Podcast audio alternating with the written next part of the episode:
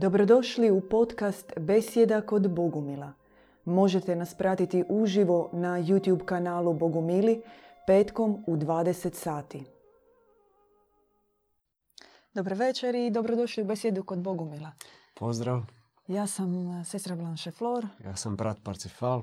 Večerašnja tema požuda. Da, požuda. I idemo na tenane, što bi se reklo.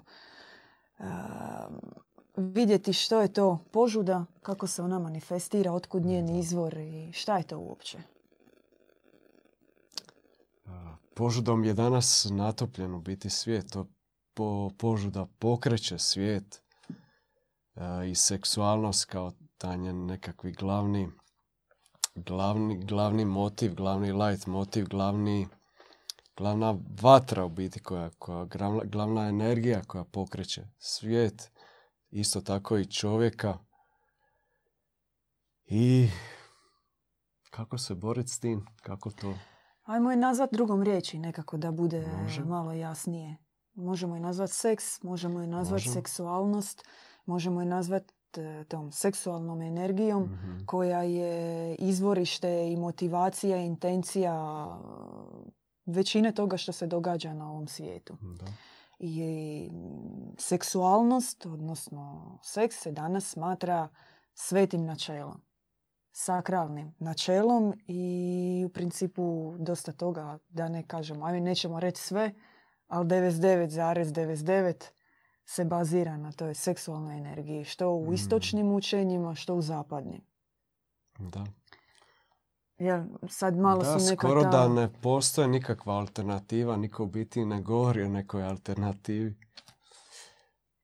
tom seksu. Da li postoji nešto drugčije od seksa, nekakav drugi izvor energije, drugčiji? Pa kao ni ne treba, je li? Pa da, zato što je učinkovito, zato što ti daje snagu, većina tih istočnjačkih učenja, cijeli kundalini, učenje baziran na tome oslobađanju seksualne energije, tantra, yoga. Na istoku, znači da neka hinduistička učenja, ali i da ne bi bilo zablude, tako je i na zapadu. Zato što mislim, ne možemo čak ni reći neka katolička, odnosno institucionalna učenja, dovoljno reći da je sam Papa Franjo unatrag 1-2 rekao seks je Božji dar. Da. Da, kakav je to dar i šta on donosi? No, vrlo razrađeno. Vrlo razrađena jedna tematika. Mnogi tako nekako gledaju kroz neke naučale institucionalno katoličko učenje i kažu ma ne govori se o tome. Brak je svetinja. Ono što se događa iza zatvorenih vrata, to je to. Međutim, već tamo negdje 80-ih godina je razrađeno učenje, odnosno sam kasnije Papa Ivan Pavao II, uvidjevši da nekako vjernici odlaze iz crkve, da je crkva zastarjela, da je samo pitanje te neke tjelesnosti ljudima neprihvatljivo, je kroz određena američka učenja, točnije kroz čovjeka koji se zove Christopher West i njegovo djelo Teologija tijela i kasnije kroz ustanovu koja se zove Institut za teologiju tijela, su razvili cijelo učenje da je seks dar od Boga, da je čovjek tjelesno biće i mi osjećamo svijet oko sebe. Da, znači, mirišemo cvijeće, gledamo prirodu i ako mi odbacimo tu vrstu tjelesnosti, mi zapravo odbacujemo dar od Boga. Da. Ako odbacujemo našu osjetilnost, odbacujemo dar od Boga. I ideja je da je Bog u čovjeka stavio seksualnost kao intenciju i da se taj dar mora vratiti Bogu. I onda kada se predamo Bogu, naša spolnost postaje blagoslov. Da. I to je... Čak ima jedno učenje iz nekih 80-ih tu u Hrvatskoj. Zaboravila sam naziv, sad ću samo, kršćanski pogled na seksualnost iz 87. Kažu da je seksualnost temelj društvenosti. Znači da bi pobijedio svoj egoizam, Da bi pobjedio svoj ja, svoju sebičnost, ti moraš ostvarivati svoje zajedništvo s drugima kroz seks. I znači da je zaključak je da je Bog učinio seks sredstvom i načinom ljudskog zajedništva. Znači taj pogled na krepost čistoće nije isključivo suzdržavanje, nego se vlastita seksualnost uredno mora živjeti. Znači to je neka baza iz koje se... Da, to je postao nekakvi temelji braka i života. To je jednostavno... upražnjavanje seksa je ono nešto postalo kao normalno. Iako čak ako to ne radiš, ako si malo drugčiji, čak te gledaju onako malo čudno. Šta ti radiš, kako to... Odbacuješ dar od Boga? Odbacuješ dar od Boga i onda si neki čudak nešto. S tobom nije u redu. Ali s druge strane, ajmo reći ovako, muž i žena žive u braku, vole se, žive nekim urednim, moralnim životom i u čemu je problem? Zašto njihovi odnosi onda zaista nisu dar od Boga? Šta i mi tu sad nešto? Da, mi isto sad nešto... Malo smo licemjeri, jel? Da. Odakle će doći, brate Parcifale? Odakle će doći djeca? Ako se ne bude događalo to što se događa. To je to pitanje uvijek koje ljudi postavljaju. Kako će se produžiti vrsta, kako ćeš produžiti, kako ćeš dobiti sina, dobiti kćer bez tog nekog čina. Znači seksualnog čina, naravno. Kako? Kako? Pa to je pitanje. Mogu ja i vama to postaviti. A možda ćemo u drugom dijelu emisije više u vezi toga. Nekako smo htjeli na samom ovom početku. Mi smo nazvali emisiju požuda. Požuda je termin koji koristimo u našem vokabularu, kojeg pokušavamo dešifrirati i nekako ga približiti da vam bude jasnije. Ali istovremeno kad govorimo o požudi, to ajde nekako negativno zvuči, ali čim ti kažeš nekakav seks, seksualnost, to je već kao nije problem. Normalno, nešto pozitivno. Normalno, nešto što se događa i životinje to rade, čitav životinski svijet to radi i šta ima loše u tome. I zašto bi mi sad glumili nešto više od toga. Ne radi se zapravo o tome, niti ćemo mi danas, mi pokušavamo danas govoriti o metafizici. O duhovnim zakonima. Metafizički dio u biti. U tom činu se u biti razmjenjuje se duh. Sad kakav duh i kakav je, sve ovisi kakav je taj čin, kakvim je duhom ispunjen, kakav je uopće cilj, kakva je svrha. To je sad pitanje i iz toga sve proističe dalje.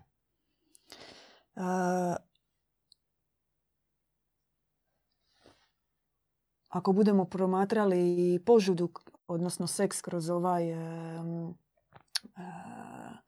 kroz ovu cijelu prizmu o kojoj smo sada govorili, da je to dar od Boga, onda ako dublje malo zagrebemo u to, to je inicijacija. Određena inicijacija povezana s Bogom. Jer vi ste dobili taj dar od Boga i vi sada taj dar morate Bogu vratiti. I pod takvom rečenicom se otvara jedna crna rupa opravdavanja zla. Zato što vi možete sve staviti pod taj nazivnik. Vi možete seksualne zločine staviti pod taj nazivnik. Sve oblike u biti seksualnosti možete staviti pod to. Pedofiliju možete staviti pod to. Vrlo lako možete opravdati pedofiliju jer vi predajete dar od Boga.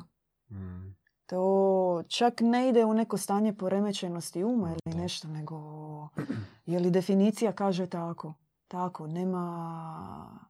Ako mi to tako doživljavamo, onda to zaista i je. Zato što... Seksualnost je normalna i onda je naravno normalno. Normalni su i svi ti oblici seksualnosti. Bili oni i nekakva transseksualnost, homoseksualnost i sad ima tih seksualnosti još... masa. Ne mogu i sve ni nabrojiti koliko sad toga ima. Koliko se izrodilo u biti iz te neke seksualnosti koja je kao normalna. Da, mi želimo nekako usmjeriti pozornost na to postavljanje granica. Odnosno nešto što je za mene granica ne mora biti za nekog drugog ista granica. Čak nekako s vremenom se u društvu ide, pogotovo što je to nekako labilno pitanje djece, na pomicanje tih granica. I u nekim društvima su određene stvari afirmativne, odnosno prihvatljive su. Mi danas zapravo ne želimo govoriti uopće o pomicanju granica ili onoga što je normalno u samom seksualnom činu. Dakle, uopće ne želimo se uvlačiti u taj dijalog, u taj diskurs. Naprimjer, što se događa u institucionalnom pogledu. Vrlo popularan takav već godinama aktualan studentski kapelan u Zagrebu koji, ili taj poljski isto tako teolog Ksaveri Knoc sa svojim djelom Seks kakav niste poznavali, gdje postoji takva lista. Što je prihvatljivo, što nije prihvatljivo. Koja poza je prihvatljiva, koja poza nije prihvatljiva. Mi nećemo o tome govoriti, niti ćemo govoriti o odabiru partnera, vašim seksualnim sklonostima, željama i tako dalje. Znači, ne mislimo da je rješenje u pomicanju granice. Treba prvo uvidjeti tu požudu, što ona je. Da. Vratiti se u osnovu. Mi kao Bogumili ne smatramo da je ona izvorna, da je originalna čovjeku. I tu se naši putevi automatski razilaze. Ovdje s jedne strane postoji, znači, definicija čovjek je osjetilno biće, tjelesno biće, čovjek je seksualno biće i to je neodvojivo od njega. Na njegovom putu plodite se i množite. Ili ova druga varijanta, čovjek kroz otvaranje seksualne energije uviđa božanstvo. Mi smatramo da je požuda donesena s preinakom, da je ona usađena u čovjeka, da ona nije u njegovom izvornom obliku. Da, ona je usađena u čovjeka, njegovim samim biti rođenjem je usađena u čovjeka i čovjek je vođen tom požudom, čovjek se hrani požudom, postoje razne suptilnije forme požude kao što su mamon, sve vrste nekakvih ovisnosti, želja za novcem, želja za moći, želja za vlašću, za vladanjem. Sve su to nekakve suptilne forme te požude. Da, i dogodila se ta sakralizacija. Odnosno požudi, seksu, seksualnosti se dao božanski status. I to se smatra božanskom karakteristikom u čovjeku. I mi smatramo da je to velika zabluda, uzrok mnogih svjetskih katastrofa i nesreća, što individualnih, što globalnih. I smatramo da sve one škole, duhovne škole i oni duhovni putevi koji to opravdavaju i u tome vide. Čak i veličaju, ne samo opravdavaju, nego se to veliča na neku razinu božanstva gdje se ta energija mora čak raspirivati, mora se baš i dizati da bi se otvorile neke ultra božanske sfere. To je po nama potpuno krivi put, potpuno suprotan put.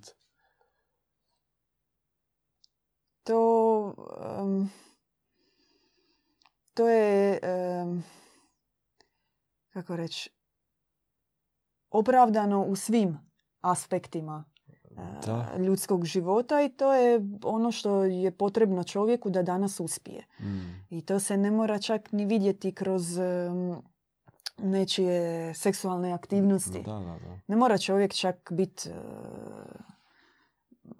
opterećen time, ima to tako reći. Međutim, ta energija rasplamsana, požudna energija u njemu, krvotok koji kola njime, može stvoriti u njemu takvu ambiciju da on na konto te energije gradi jedan svoj osobni uspjeh u bilo kakvom aspektu ljudskog života. Da, i to je u biti put prema egoizmu, prema onom ultraegoizmu koji se na kraju može pretvoriti u nekakvog gurua, u nekakvog božanstvo koje oko sebe skuplja nekakvu svoju pastu. Ne, brate Parcifale, da. Zato što prema ovom manifestu iz 87. koja je bila, kaže se da bi čovjek pobjedio svoje ja, da bi pobjedio egoizam, mora upražnjavati seks, jer time ulazi u zajedništvo s drugima. Da. I zato je to temelj zajedništva. Da. Čovjek je društveno biće, jel? Je. Ja mogu reći neko svoje iskustvo. Ja sam isto upražnjavao neki tip joge, nekakvu verziju hatha joge. I ti se u biti tu stvarno se napuniš nekom energijom, osjećaš se moćno, jako. To je sve ta neka seksualna energija koja djeluje i privlačno drugima, suprotnom spolu. Ali na kraju vidiš da te to ne vodi nigdje, da gubiš i dobrotu, postaješ nekako i bijesan i nemiran, neki nemir se rađa u tebi. I onda se samo zapravo pronalaze neki načini gdje se događaju eksplozije toga. Da. I onda su neke eksplozije. Može to biti na polju sporta, može biti naravno nekom poslovnom svijetu, nemam pojma. Na estradi, na puti nekakvim svjetovnim stvarima, u ambiciji nekoj bolesnoj koja onda te u biti postaneš rob toj želji stalno. Često se događa u takvom svijetu, recimo na primjer u show biznisu, da se kroz seks, kroz takav život događa inicijacija u požudu. Da. I to često kroz sablažnjavanje, kroz neki ili napad ili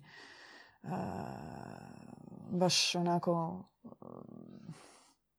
atak duhovni na biće kroz sam seksualni čin i kroz to se onda zapravo dogodi ona inicijacija o kojoj smo govorili prije. Da, predaje se duh. Ali kakav duh, to je sad pitanje. Sigurno nije dobar. Ako se na taj način postoji u tim nekim homoseksualnim krugovima taj nekakvi način inicijacije i tu se predaje taj duh. On postoji u svim krugovima. On postoji naravno u svim krugovima. To nije, ja recimo mogu imam takav primjer poznanice koja je vrlo mlada, bila talentirana u svijetu glazbe. I tamo neki čovjek kojem je vjerovala, koji je išao s njom na sam početak turneja, nekakvih nastupa i tako dalje, jedne večeri na povratku s putovanja je napao. Nije se, tako reći, dogodilo ništa, ajmo reći, to sve opet pod navodnicima. Kažeš kao nije završilo skroz grozno, jer nije došlo do samog čina, no već u njegovoj namjeri i u samom tom napadu u nju je ušao taj doslovno hladni duh. Gdje se to predaje. Apsolutno, da.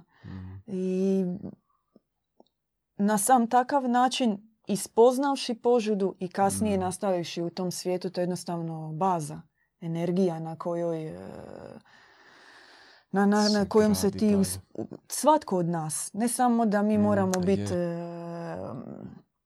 u nekom poslu ili ambiciozni ili nešto tako. Mi sad ne govorimo vidi one ljude tamo, oni su svi ispunjeni takvom vrstom energije, a toga kod nas nema.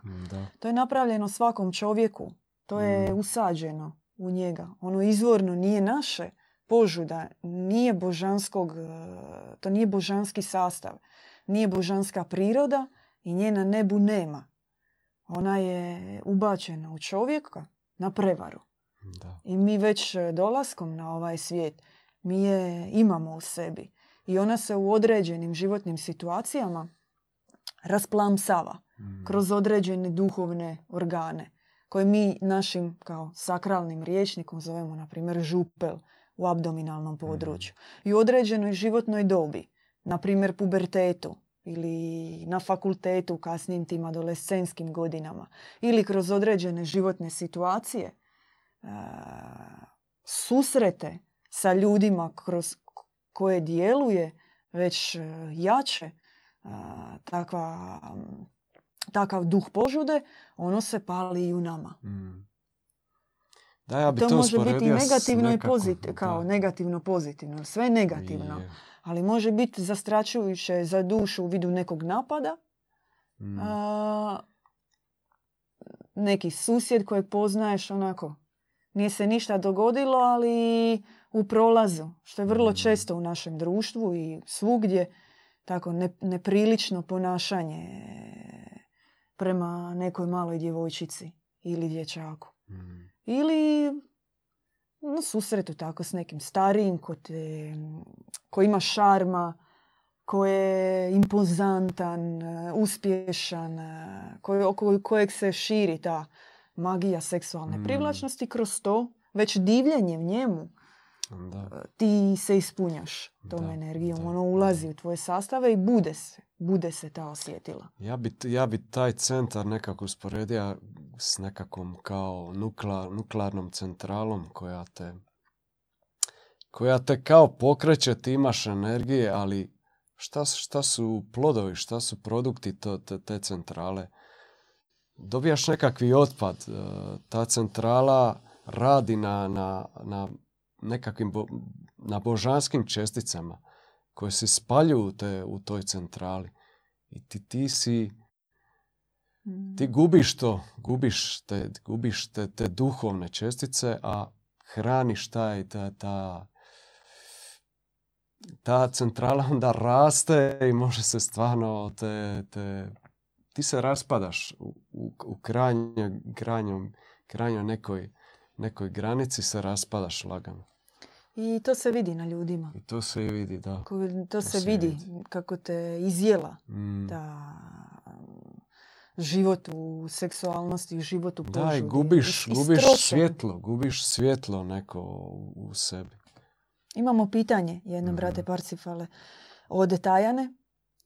Kaže, ja ću maknuti na stranu tezu da je seksualnost dar od Boga. Seks je fizička potreba, ali kako razlikovati potrebu od duha požude?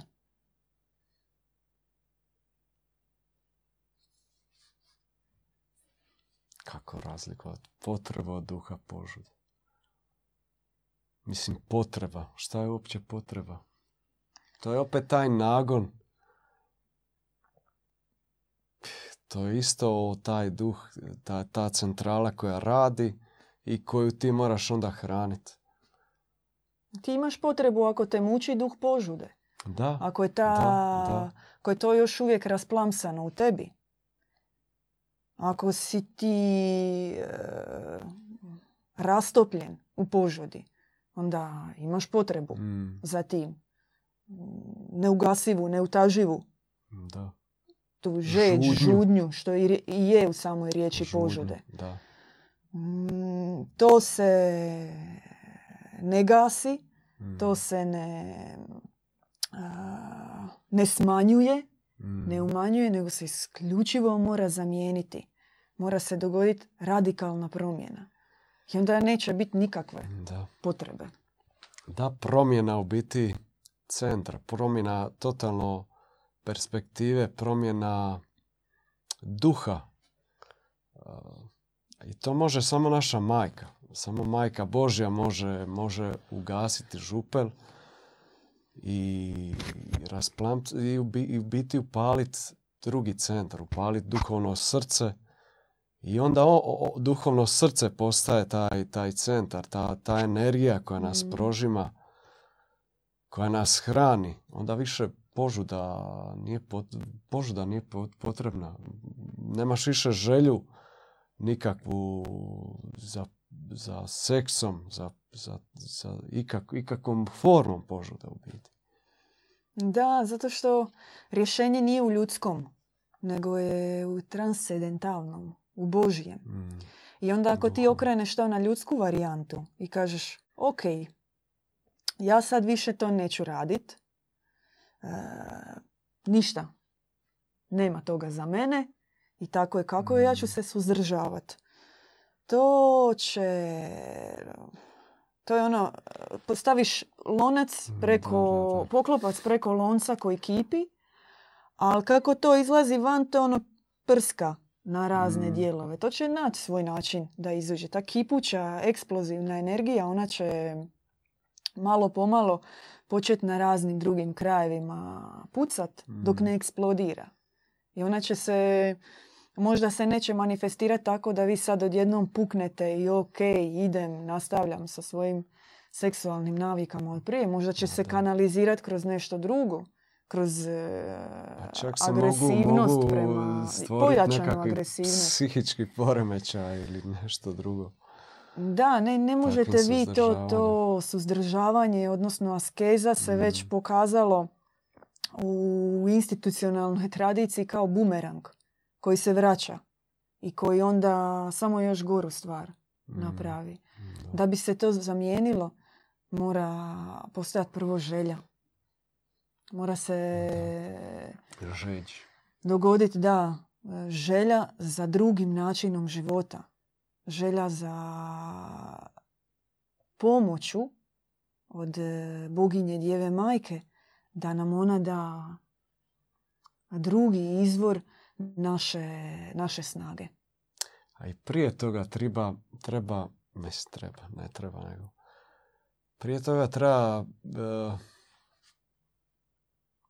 progledat, treba nekako uvidjeti uopće čemu ta požuda,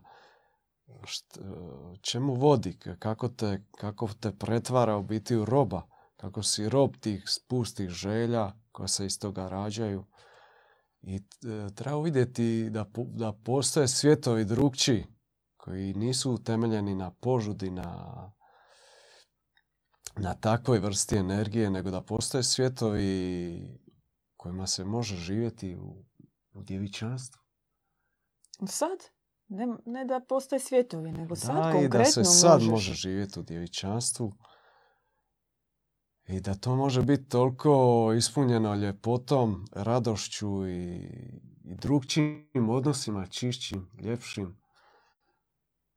Potpuno... Više ne mogu se ni izraziti. Mali samo podsjetnik za vas koji ste nam se uključili sada. Like, share našeg videa, like na YouTube-u, šeranje možda preko Facebooka. Eto, pomozite malo da se ova poprilično aktualna tema vidi i širi dalje.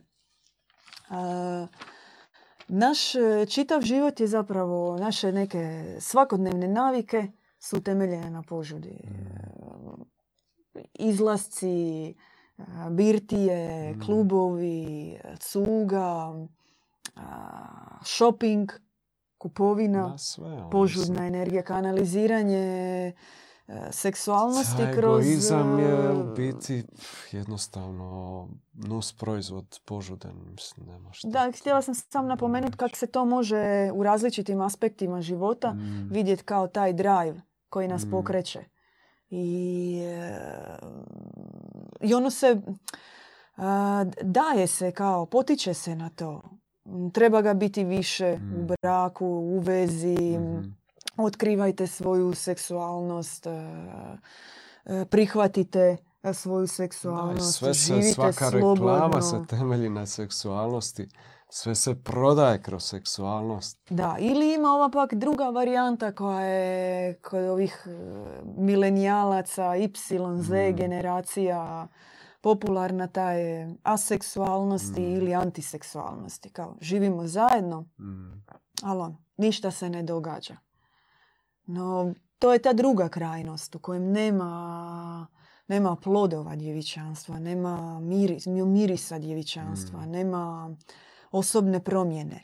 Jer djevičanstvo, ono mora biti borbeno, vatreno i ono mora biti plodonosno. Ono mora biti inicijacija, ali u preoblikovanje duše. I ono je put povratka u čovjekovo izvorno stanje. Da.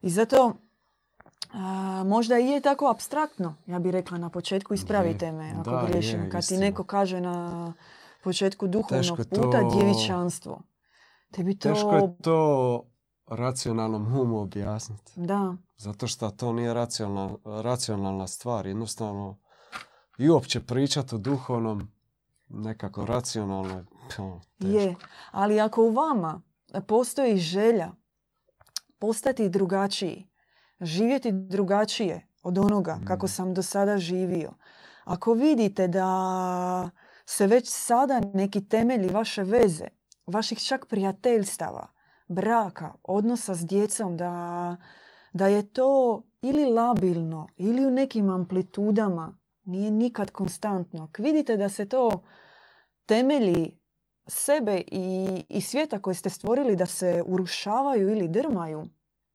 i ako u vama postoji želja da postanete drugačiji, to djevičanstvo, čistoću i kao novi put, kao promjenu možete dobiti zaista kroz jedan vapaj, kroz jednu molbu nebeskoj majci da vam to podari. Jer to je dar. I za razliku ovoga, seks je dar od Boga. Mi kažemo djevičanstvo je dar od nebeske majke. To je dar jednog drugačijeg plodonosnog života. I na samom početku ti nekako ne možeš, za tebe djevičanstvo ostaje ideal čistoće. Kao nešto o čem ti što želiš, za čim vapiš, čemu se diviš, o čemu Bogu promišljaš. Ali malo po malo, kroz put osobne promjene, ta bilanca se mijenja. Ona se u početku zaista kao jedan plašt djevičanstva, kao dug. Majka te ogrne sa tim i kaže ti, evo ti dar djevičanstva, idi. Ali ti kroz neki svoj unutarnji proces uviđaš da je zaista to put i ideš mu u susret. I zato je borbeno. Zato što si natopljen požudom. Natopljen si ovim seksualnošću. U većoj ili manjoj mjeri. Ti sastavi su u tebi. I ti se moraš izboriti za svoje djevičanstvo. Ali to je sveta borba. Sveti čin. Da, i čak doživotna možda. Da. Doživotna borba.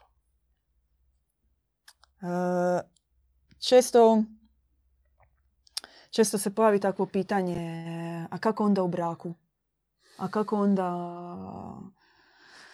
muž i žena se vole? Zašto? To je ono što smo najavili na početku emisije. Zašto onda ne bi bilo između njih odnosa? Mi ne kažemo da ih ne treba biti. No kažemo da oni mogu biti u drugačijoj sferi. Drugačijeg duha. I pod blagoslovom. I za one koji žele biti u braku, koji žele imati djecu ili već imaju djecu, možda žele još imati djece, svakako savjetujemo po našem, evo mogu za sebe reći, po našem nekakvom principu života, savjetovati se. To se treba dogoditi kroz jedan duhovni razgovor, vidjeti na čemu je temeljen vaš brak. Treba li njemu odnosa? Možda ne treba. A možda da zaista taj brak i treba biti usmjeren na onu stranu gdje će i biti odnosa među supružnicima i biti djece pod blagoslovom. Ali onda i znate da ta djeca koja dolaze pod blagoslovom djevičanstvenika, čistih, pod blagoslovom boginje Djeve Majke, dolaze zaista pod oblakom blagodati. Pod oblakom jednog neporočnog začeća već od same boginje Djeve Majke. I tako dolaze nove generacije. Da. No to može biti samo pod blagoslovom u onoj sferi u kojoj se tako gleda na djevičanstvo. Ako gledaš plodite se i množite, jer je to dar od Boga i ti to moraš raditi jer moraš vratiti takav dar Bogu i to je neka osjetilnost. Onda ne može biti. Onda dolaze generacije koje su isto tako natopljene požudom. Upravo tako, da.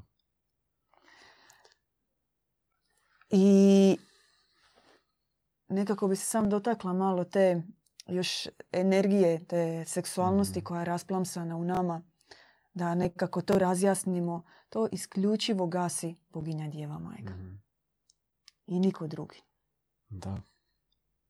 Po našem odabiru, po našoj žeđi, jedino ona može ugasiti.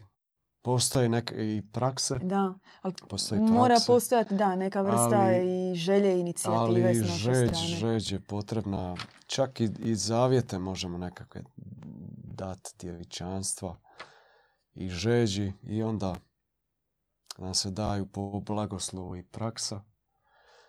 Praksa koja gasi taj centar, a u isto vrijeme i rasplansava srce u biti.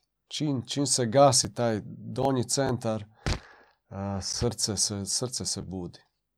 Što je jednostavno nekako povezano. Imamo još jedno pitanje. Pa onda možete na to, ako se slažete. Može pitanje. Može. Ako jedan od pitanje je tajane isto.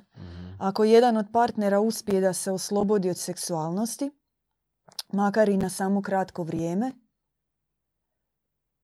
a u drugoga se sve temelji na odnosima, to se onda pretvara u začarani krug. Kako se izvući iz toga? To je bolje pitanje za vas. Isto u braku. Da. Na tren je vaša primjedba zvučala kao... Šalim se. Pa prvo ovo sam bih htjela prokomentirati kratko. Ovo oslobodi seksualnosti makar i na samo kratko vrijeme. To nije ono prestat ću na mjesec dana jest ko slatko iza 7 na večer. Ne gledaš tako na to. To treba razumjeti ovaj koncept da ako ti to zaista želiš, život u djevičanstvu je život u novoj perspektivi.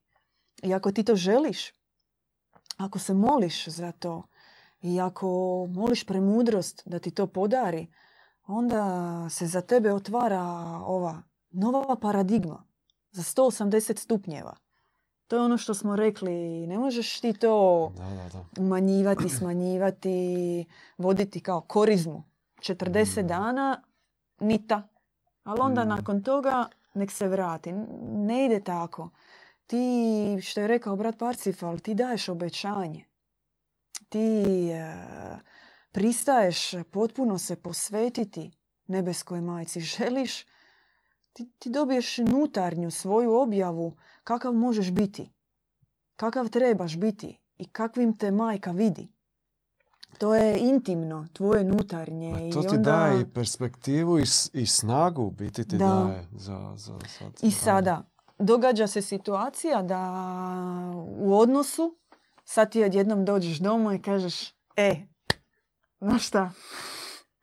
Ja sam mislila, znači onaj početak reći, ja sam mislila, nema. To je šokantno. To nije lako. Pogotovo ako osoba koja je preko puta vas nije doživjela, nema nikakvu želju za promjenom, smatra da se živi da se živi dobro i da nema nikakve sad potrebe za nekakvim takvim radikalnim rezovima. Do jučer je to bio neki vaš princip, modus operandi, a sad odjednom je to problem. To treba biti jako oprezan. I trebate... Savjet je da pazite da ne ranite osobu koja je preko puta vas. Da ne budete... Ne valja da smo sami takvi licemjeri i farizeji i da danas propagiramo suzdržavanje od seksualnosti, a do jučer smo živjeli na tom principu. To nam je bila dnevna, tjedna, mjesečna, nije bitno, varijanta života. Treba se jako, jako puno moliti da Majka Božja razriješi tu situaciju za vas kući i da kroz vas i kroz vaš put promjene sama ona uđe u odnos između supružnika. Sveti brak se događa kada je nebeska majka unutra i kada ona iscjeljuje oba dva srca i tijela koja su izranjavana duhom požude. I u takvim situacijama, ali samo kroz vašu promjenu i kroz vaše donošenje plodova takvog života, to smo rekli, to je jedan katarzičan put u kojem se vi sami mijenjate, mijenjate sebe, uviđate kako ste vi sami tako živjeli. Koliko je to destruktivno bilo i za vas i za vašu okolinu, zaista destruktivno. I kada vi to uvidite i kada vidite što se sve događalo oko vas, a to je proces, onda od toga, ako je iskreno i ako je u razgovor s duhovnikom, se dogode plodovi. Po vašoj želji, po vašem vapaju i molitvi da se to razriješi, onda i vaš partner počinje to uviđati. Jer će onda osoba koja je preko puta vas uvidjeti da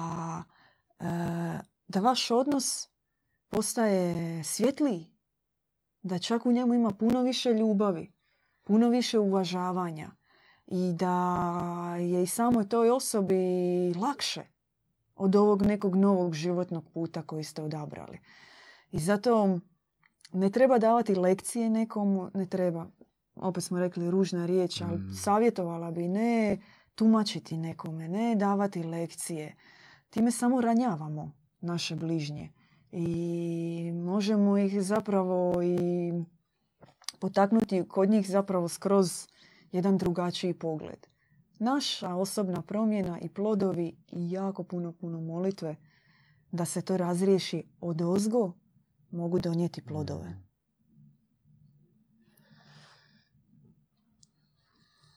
To nam je to od pitanja.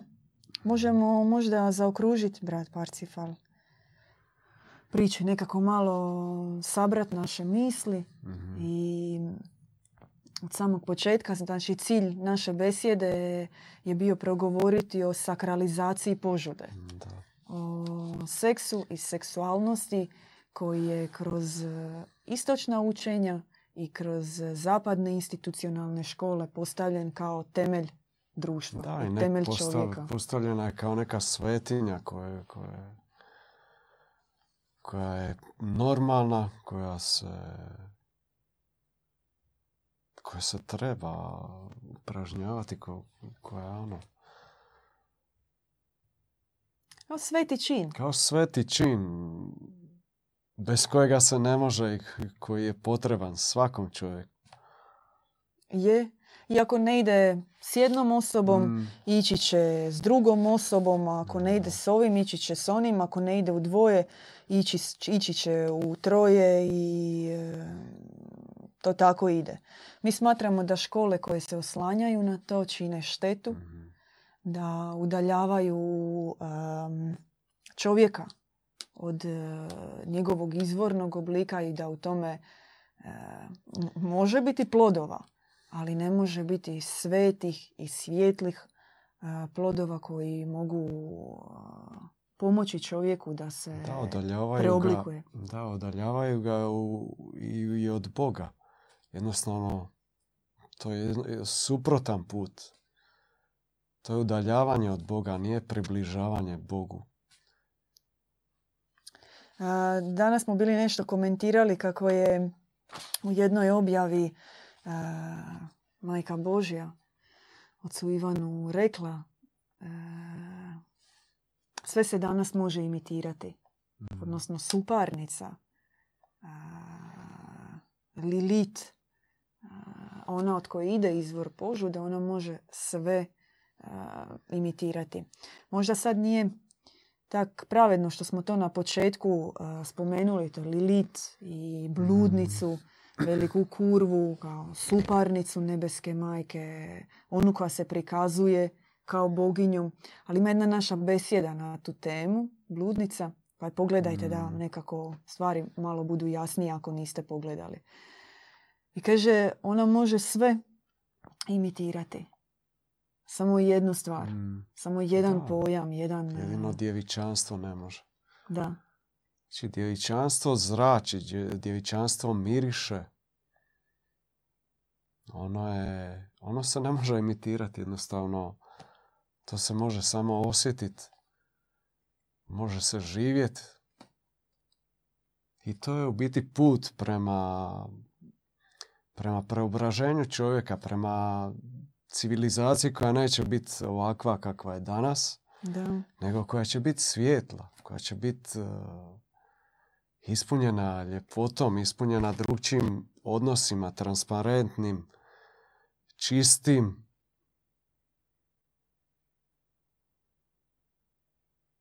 Kojima neće biti prevare, kojima će sve biti istinito.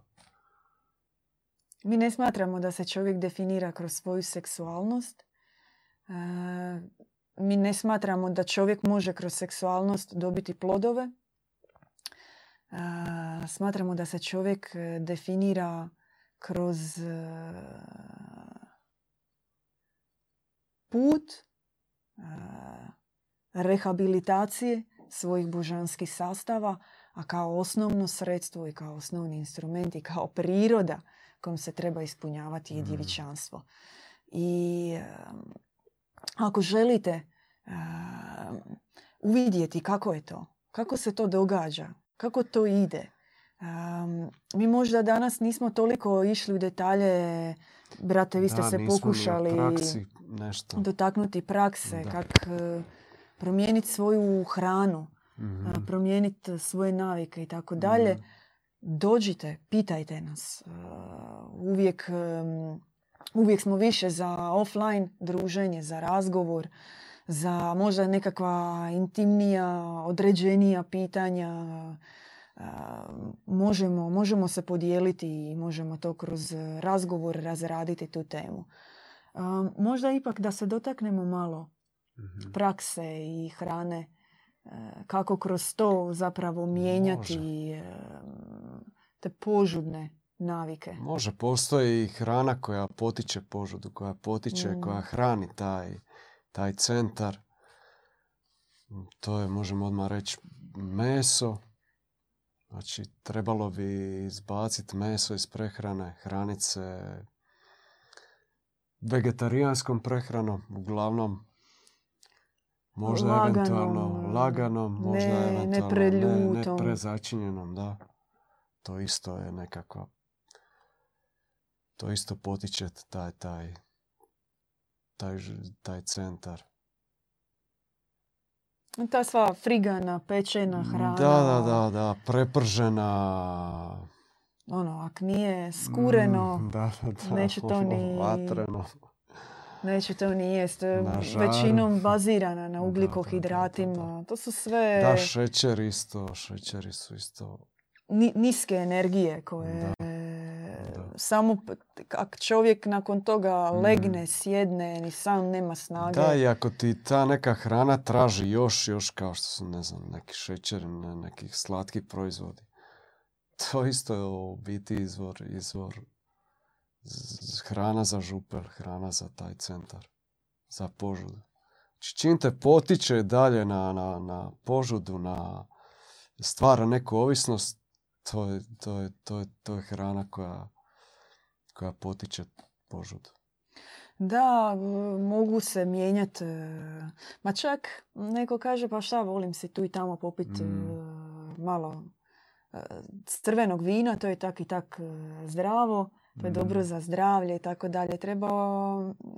Moramo se riješiti ovog treba. Bilo bi dobro uvidjeti kroz hranu. Treba se riješiti treba.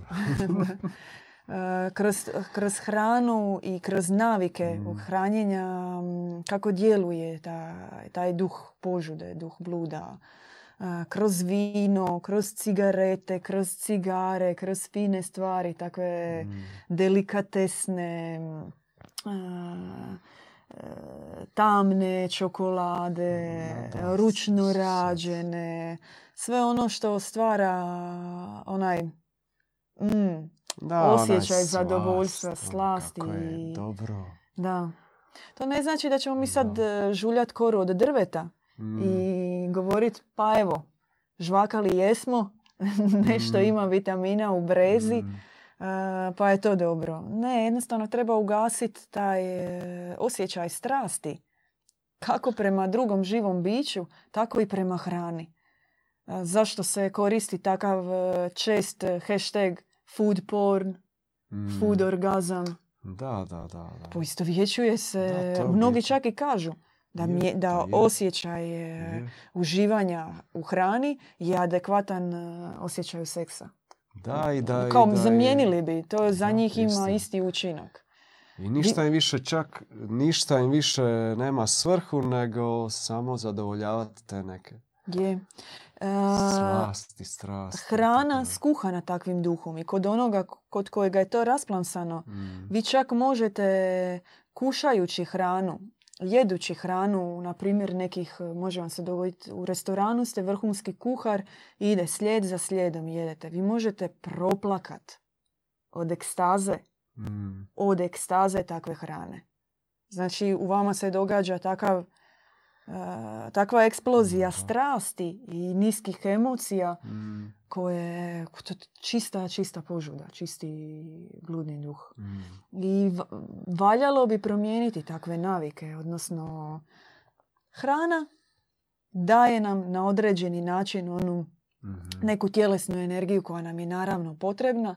Idemo uvidjeti kako da to bude zdravo, da bude adekvatno i da nam ne smeta u našem služenju, duhovnom služenju tijekom dana. Da nas ne otežava, da nam ne rasplamsava niske strasti. Recimo, naša praksa ili molitva psaltira ili klanjanje ne idu. Ako si ti natukao se špageta i ideš klanjati nakon toga, mislim, možeš, ali ti špageti će izaći kroz nos. Nećeš letjet na takvom klanjanju. Sve je nekako povezano. Hrana oduzima lagan san, oduzima klanjanje. Majka je u Frozini o tome govorila. Da, ja bih rekao čak da se da se i u tijelu može osjetiti, u abdomenu ta neka vatra, taj nemir, kad ti počneš, kad te preuzme taj neki duh požudni tog hranjenja. Točno možeš osjetiti u abdomenu to žarište. I treba biti možda i trezven, onako malo to primjećivati. Dobre blagoslovice, mi imamo praksu kada jedemo pitati brata ili sestru, je li blagoslovljeno? Možda ja imam sama bitku sa tim. A brat, odnosno sestra, to vidi trezvenije od mene, duhovni otac, majka, i kaže možda tebi pričekat sada. Možda malo otići na kupanje hladnom vodom. To je svojevrsna pomoć. I zato pozivamo vidjeti kako mi to radimo. Nama često izbjegavamo, oprostite nam na tome, ali trenutno smatramo da je to jedino adekvatno rješenje. Ne možemo reći ne volimo govoriti o praksi, ali uvijek nam je poseban izazov govoriti o praksi i o našem stilu života, jer smatramo da je to najbolje vidjeti. Znači, ako hoćete vidjeti uživo praksu uživo, od hrane do prakse razgovora kao svetog čina, od zaista klanjanja, kupanja na izvoru, psaltirne molitve, pripreme hrane, samog blagovanja hrane, pa čak i šetnje, jedne vrste rekreacije, ali u jednom zdravom duhu, možemo vas samo pozvati.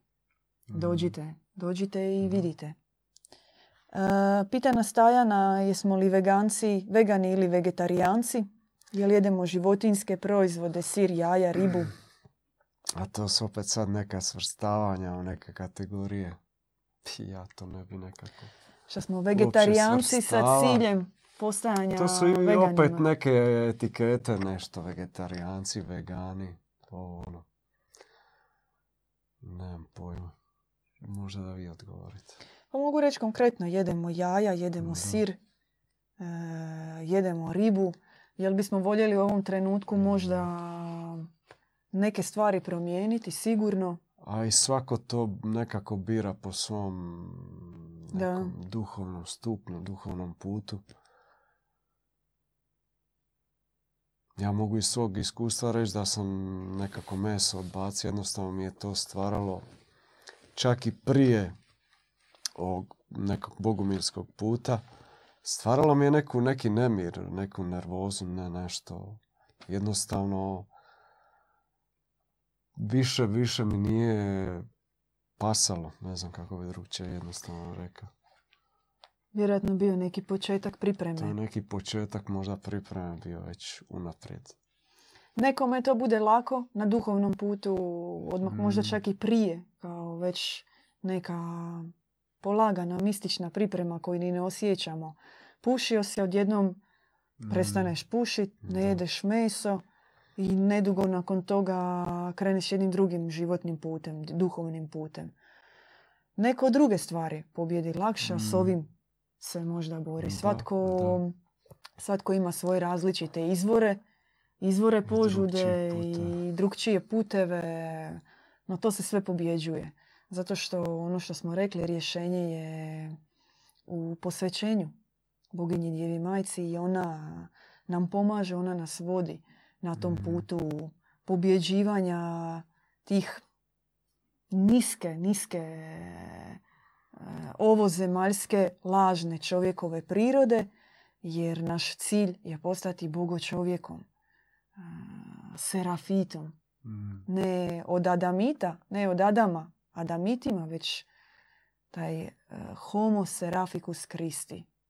Drugačiji čovjek, božanski čovjek, nebeski čovjek, bogočovjek, druga definicija. Biti ovdje na zemlji po pravilima neba. I biti ovdje na zemlji rođen od neba u našem tijelu, ali naravno i prije svega u našim duhovnim tijelima. I živjeti u neporočnom svijetu, svijetu u kojem će se i rađati neporočno novi serafiti, novi bogoljudi. To je naš neki cilj. Možda sad apstraktan i dalek, ali je po nama moguć. Da. To je to, brate Parcifale. Hvala svima što ste bili s nama u live-u, što ste nas pratili direktno i vidimo se u sljedećoj besjedi. Pozdrav. Slušali ste besjedu kod Bogumila. Pratite nas uživo petkom u 20 sati na YouTube kanalu Bogumili.